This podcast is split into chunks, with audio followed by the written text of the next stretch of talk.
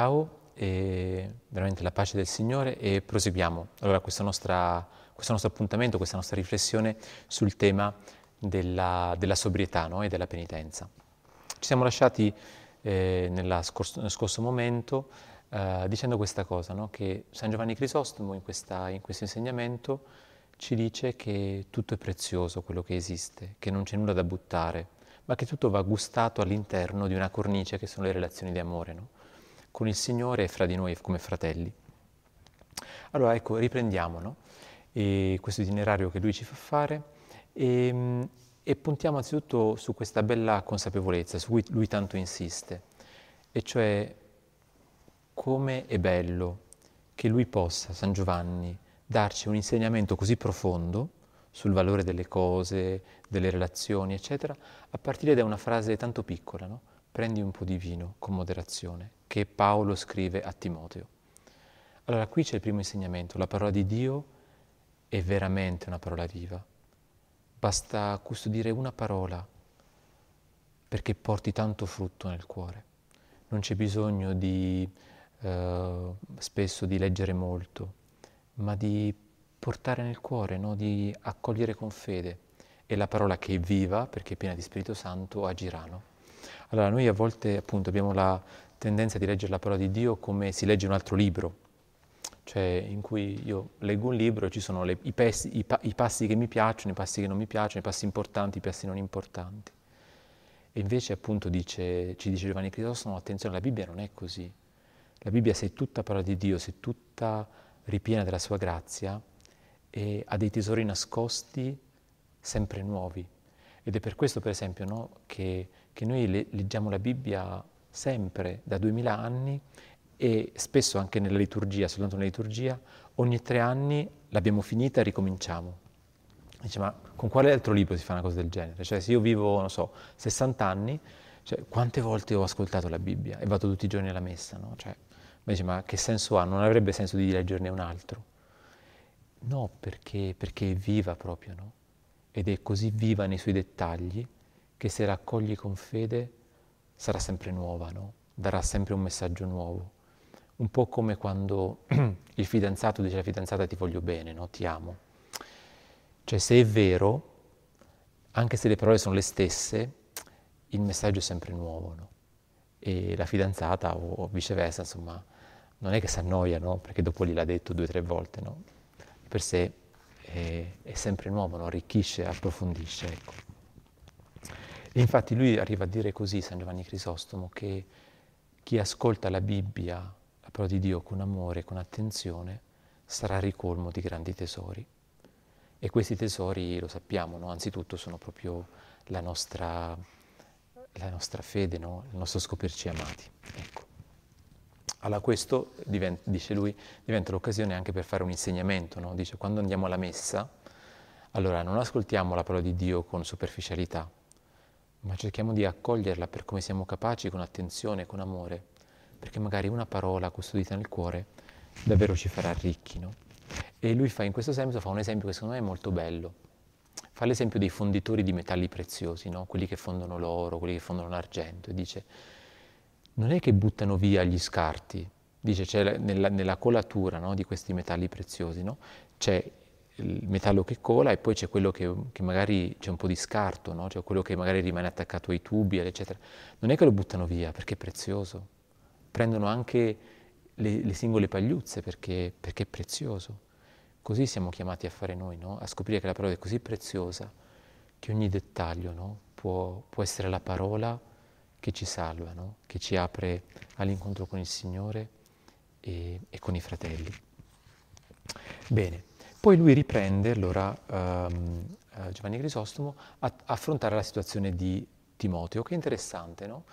eh, dice così, in fondo dal contesto si capisce che Timoteo soffriva di questi malesseri, di queste indisposiz- indisposizioni, non tanto perché era nato malato, ma perché lavorava tanto e non aveva tanta cura di sé, no? Era tutto dono, era un, lui era un vescovo, no? era un pastore ed era tutto proteso alla cura del suo popolo, quindi era un po', dire, un po' rigido su di sé, un po' ascetico e anche molto generoso. E dice Paolo, questo è una cosa bella, però se dopo ti ammali, se dopo questo ti impedirà di continuare il servizio, alla fine è quasi una tentazione. Allora bisogna anche qui trovare no? una misura che ti permetta di, eh, dice a Timoteo, no? Una misura che ti permetta di continuare a, a, svolgere quello che stai svolgendo nel migliore dei modi. No? Allora, in questo senso il vino è proprio questa medicina individuata da Paolo, ripeto, ripeto anche se a noi magari fa un po' sorridere, eh, questa medicina individuata da Paolo per, per custodire la generosità di Timoteo. Allora, di per sé questo è proprio bello, no? Cioè la natura, le cose della natura, i prodotti dell'uomo non servono di per sé, non esistono, Dio non li ha pensati per, uh, semplicemente per riempire il ventre, ma li ha pensati come lo strumento attraverso il quale possiamo vivere il dono di noi. E quindi in qualche modo il cibo, il, le bevande, il, so, le case, cioè i vestiti, non servono semplicemente per, per renderci più forti, più belli o più in salute, ma dice Giovanni Crisostomo, tutto questo che è buono esiste per essere più in grado di servirci gli uni gli altri. Allora, qui torna il tema della sobrietà che abbiamo già affrontato. No? La misura della sobrietà, allora, è quella della capacità che ci danno le cose di servirci. No? Allora, questo introduce anche un criterio di discernimento, che per qualcuno a volte che è più fragile di costituzione è bene mangiare di più, perché se mangia troppo poco poi davvero non potrà vivere il dono di sé. E ehm, per qualcuno invece che, che è più forte eh, sarà sufficiente una misura inferiore. No? C'era, forse conoscete, un grande santo della, della, della, nostra Chiesa che è San Francesco di Sal, che lui ha scritto un trattato, si chiama Il Trattato della vera devozione. E, ehm, e lui dice proprio questo, no? la vita cristiana è, è l'amore di Dio che ci raggiunge, ci fa figli, ci fa fratelli gli uni degli altri. Eppure e non tutti viviamo allo stesso modo, perché ci sono tante vocazioni. E lui fa proprio un esempio semplice semplice, così, una madre di famiglia non è chiamata a vivere la devozione, cioè l'amore per il Signore alla maniera di un certosino di un cappuccino, perché se lo facesse non farebbe bene la mamma. E così viceversa, un uomo religioso, eccetera, non può vivere la, la vita cristiana come la vive magari un, un professionista, no? un avvocato, un medico o un impiegato, un operaio, insomma qualcuno che ha tante responsabilità nel mondo, perché, perché non, non, sua, sua, non, vivrebbe bene la sua vocazione. No? Allora l'unica vita cristiana poi si manifesta in tanti modi e allora la misura della sobrietà è legata a quello che si fa, a quello che si è chiamati a fare. Allora è chiaro che una persona che, per questo i monaci potevano digiunare di più dei, di quelli che lavoravano in campagna, perché diversi dei monaci stavano nel convento e quindi magari non, quando digiunavi facevi anche meno cose, quindi riuscivi a sopportare. Invece se tu devi, quel giorno devi zappare, devi arare, è più difficile insomma digiunare, no? Quindi anche la misura di digiuno sarà diversa. Così. Quindi la sobrietà è la misura uh, del, di ciò che è giusto a partire dalle relazioni, a partire dal bisogno, a partire di ciò che davvero è necessario. No? Ora, ehm, in questo, dicevamo un po', eh, scopriamo però che anche per Timoteo, che era un uomo giusto, che era un uomo generoso, eccetera, dice Paolo, qualche, o meglio scusate, dice Giovanni Crisostomo, si inserisce una tentazione. Strano, no? è un uomo bravo, un uomo sapiente, un discepolo di Paolo, come fa a essere tentato? Eppure, dice Giovanni Crisostomo, di per sé, più sei vicino a Dio, più la tentazione ti attaccherà. Gli unici che non sono mai tentati sono quelli che, che non camminano verso il Signore. Solo i demoni non sono mai tentati, perché non c'è bisogno di tentarli, no? perché sono già dall'altra parte. Ma tutti quelli che cerchiamo di appartenere al Signore siamo sempre tentati. E questo vale per tutti, anzi, più, è, più, sei in alto, più sei vicino al Signore, diciamo così, anche se non, l'esempio dell'altura è un esempio un po' ingannevole, ma più si sente tentazione. Pensate a un grattacielo. Grattacielo, quando sei su su, il vento lo senti di più di quando sei, quando sei al primo piano, cioè al, al cinquantesimo piano, quando arrivano le ventate forti e le senti di più perché sei tanto in alto, no? che quando sei al primo piano. E così le tentazioni, paradossalmente, sono più forti quando, quando, e sono anche più elaborate, sono più, dire, sono più ingannatrici quando uh, si è molto generosi. Perché? Perché la tentazione capisce che o ci, o ci inganna o davvero ci salviamo. No? E allora anche qui, no? Dov'è la tentazione per Timoteo, dice Paolo? E, e, commenta, quindi approfondisce Giovanni Chisostomo. Non è nel non essere generoso, ma al contrario, nell'esserlo eccessivamente senza avere un po' cura di sé. C'è un dono di sé esagerato che in qualche modo ti, alla fine poi ti, ti stancherà. No? Altri padri, altri maestri spirituali parlerebbero di questo come della, della carità senza discernimento, che alla fine ci lascia quasi con una specie di ernia spirituale. Sai quando fai uno sforzo che magari ti esce l'ernia, no? Allora può esserci questo rischio anche nella vita spirituale, no? Che tu ti doni, ti doni, ti doni, ma non ti nutri anche dell'amore del Signore allo stesso tempo, non hai la giusta misura e quindi alla fine fai, poi ti fai male. E da cosa si vede che ti fai male? Nello spirito, perché a un certo punto dici adesso basta, io ho fatto tanto per gli altri, adesso devo pensare un po' a me. Questa è una tentazione in, che colpisce tutti noi nella quale però purtroppo no, tanti di noi cadiamo. E, è una tentazione brutta perché nonostante il bene realizzato, le relazioni costruite, sulla base di questo principio, no? adesso tocca a me avere qualcuno che mi serve, adesso tocca a me che qualcuno pensa a me, si buttano all'aria, no? a volte le vocazioni, a volte il matrimonio, no?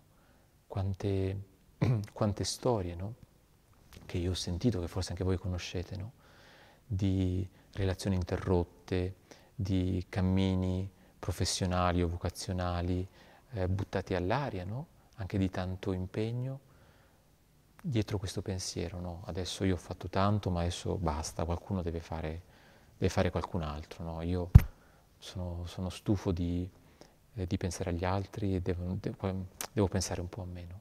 Ma questa è proprio una tentazione, no?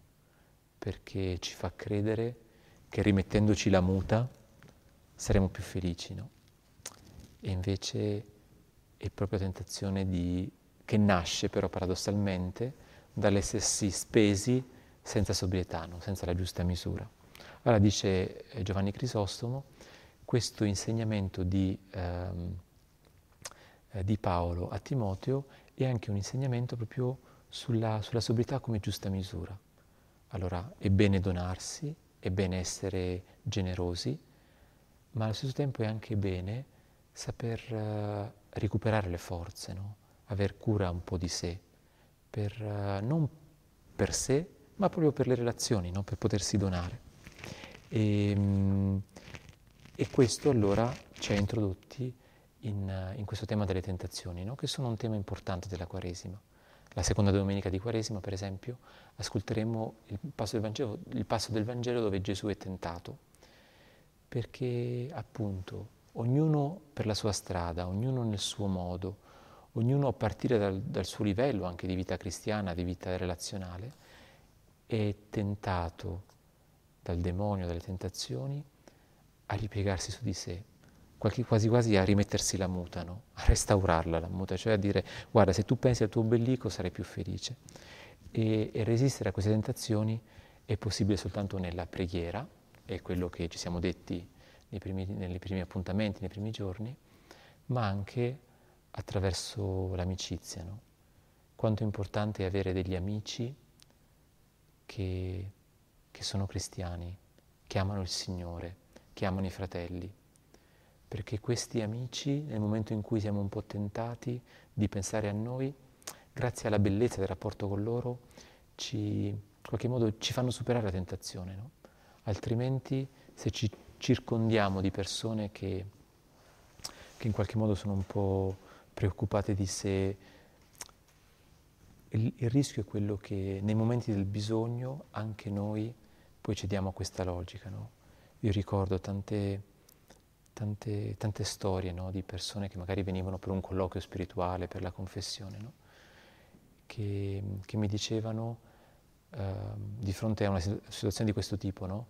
Eh, ma devo continuare ad amare o devo cominciare un po' a pensare a me e a buttare tutto all'aria? Eh, mi ricordo tante persone, una in particolare, a cui le persone più vicine no? dicevano ma no, ma pensa a te, pensa a te, no, ma lascia perdere e, e, mi diceva questa persona, ma tu sei l'unico, cioè io, sei l'unico che mi dice, ma no, no, invece cerca di custodire dei rapporti belli, no? che ti motivino ad andare avanti con il sorriso, ma anche con equilibrio. E poi però quando in questa situazione proprio questa persona alla fine ha ascoltato queste altre voci e, e dopo un po' appunto ho sentito che, che poi però c'era rimasta male, no? perché alla fine il, il pensare a sé alla fine sempre poi ti lascia con, con il sedere per terra, no? perché le tentazioni sono sempre degli inganni che promettono la luna e poi non ti danno niente. No? Così. E, um, allora andiamo verso la fine no, di questo nostro cammino sulle, sulle relazioni, sulla sobrietà e, um, e torniamo a questa bella affermazione di Giovanni Crisostomo. Allora, Dio è amico della nostra gioia. Dio non è un Dio austero, il nostro Padre non è una, una persona austera nel senso che ci vuole tutti tristi, abbattuti e sofferenti. Al contrario, il Signore è proprio il Dio della gioia che gioisce della gioia dei suoi figli. Per questo il mondo esiste ed è così, no? Perché possiamo goderne. Sapete per esempio una cosa molto bella è che sapete perché è nata la cioccolata, perché è nata la birra? La birra e la cioccolata sono proprio due esempi molto semplici, ma ce ne sarebbero tanti altri. Sono nati per sé dei monasteri, dei monaci. E questo non perché erano gaudenti, cioè non perché facevano i festini nei monasteri, ma perché hanno scoperto con la loro arte che la natura Dio ce l'ha data perché possiamo beneficiarne, perché possiamo goderne appunto nell'amicizia e loro bevevano questa la birra, per esempio, no? che avevano scoperto quest'arte di fare la birra dal, dal luppolo, dall'orzo, eccetera. La bevevano non quando volevano, ma appunto nei tempi di festa. E cosa scoprivano allora? Che la natura è un dono di Dio perché l'uomo sia felice, ma sia felice insieme agli altri, secondo una misura della moderazione, no? della sobrietà.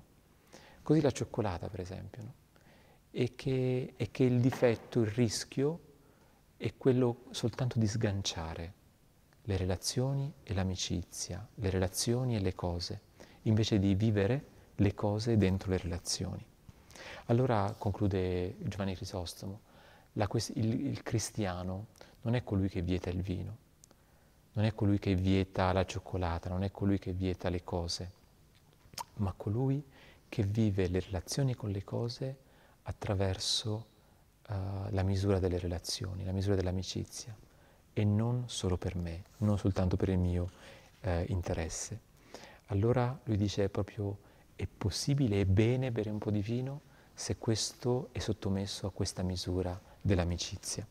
Allora penso che questo può essere una buona luce no? per tutti noi che stiamo vivendo questo cammino della Quaresima, in cui siamo chiamati no? a, a allenarci, a sottomettere i nostri gusti, le nostre pretese alle relazioni questa misura del, del rapporto con le cose non è perché le cose sono cattive, ma la misura è perché prima ci sia l'incontro e le cose diventano il ponte, diventano lo strumento attraverso cui ci vogliamo bene, ci serviamo gli uni gli altri. Allora se io rinuncio a qualcosa e poi te la dono a te, quella cosa rinunciata, sì, mi ha creato un po' di disagio, però è vero che sono ricompensato dall'amicizia con te ed è come risorta, è diventata il ponte della nostra relazione.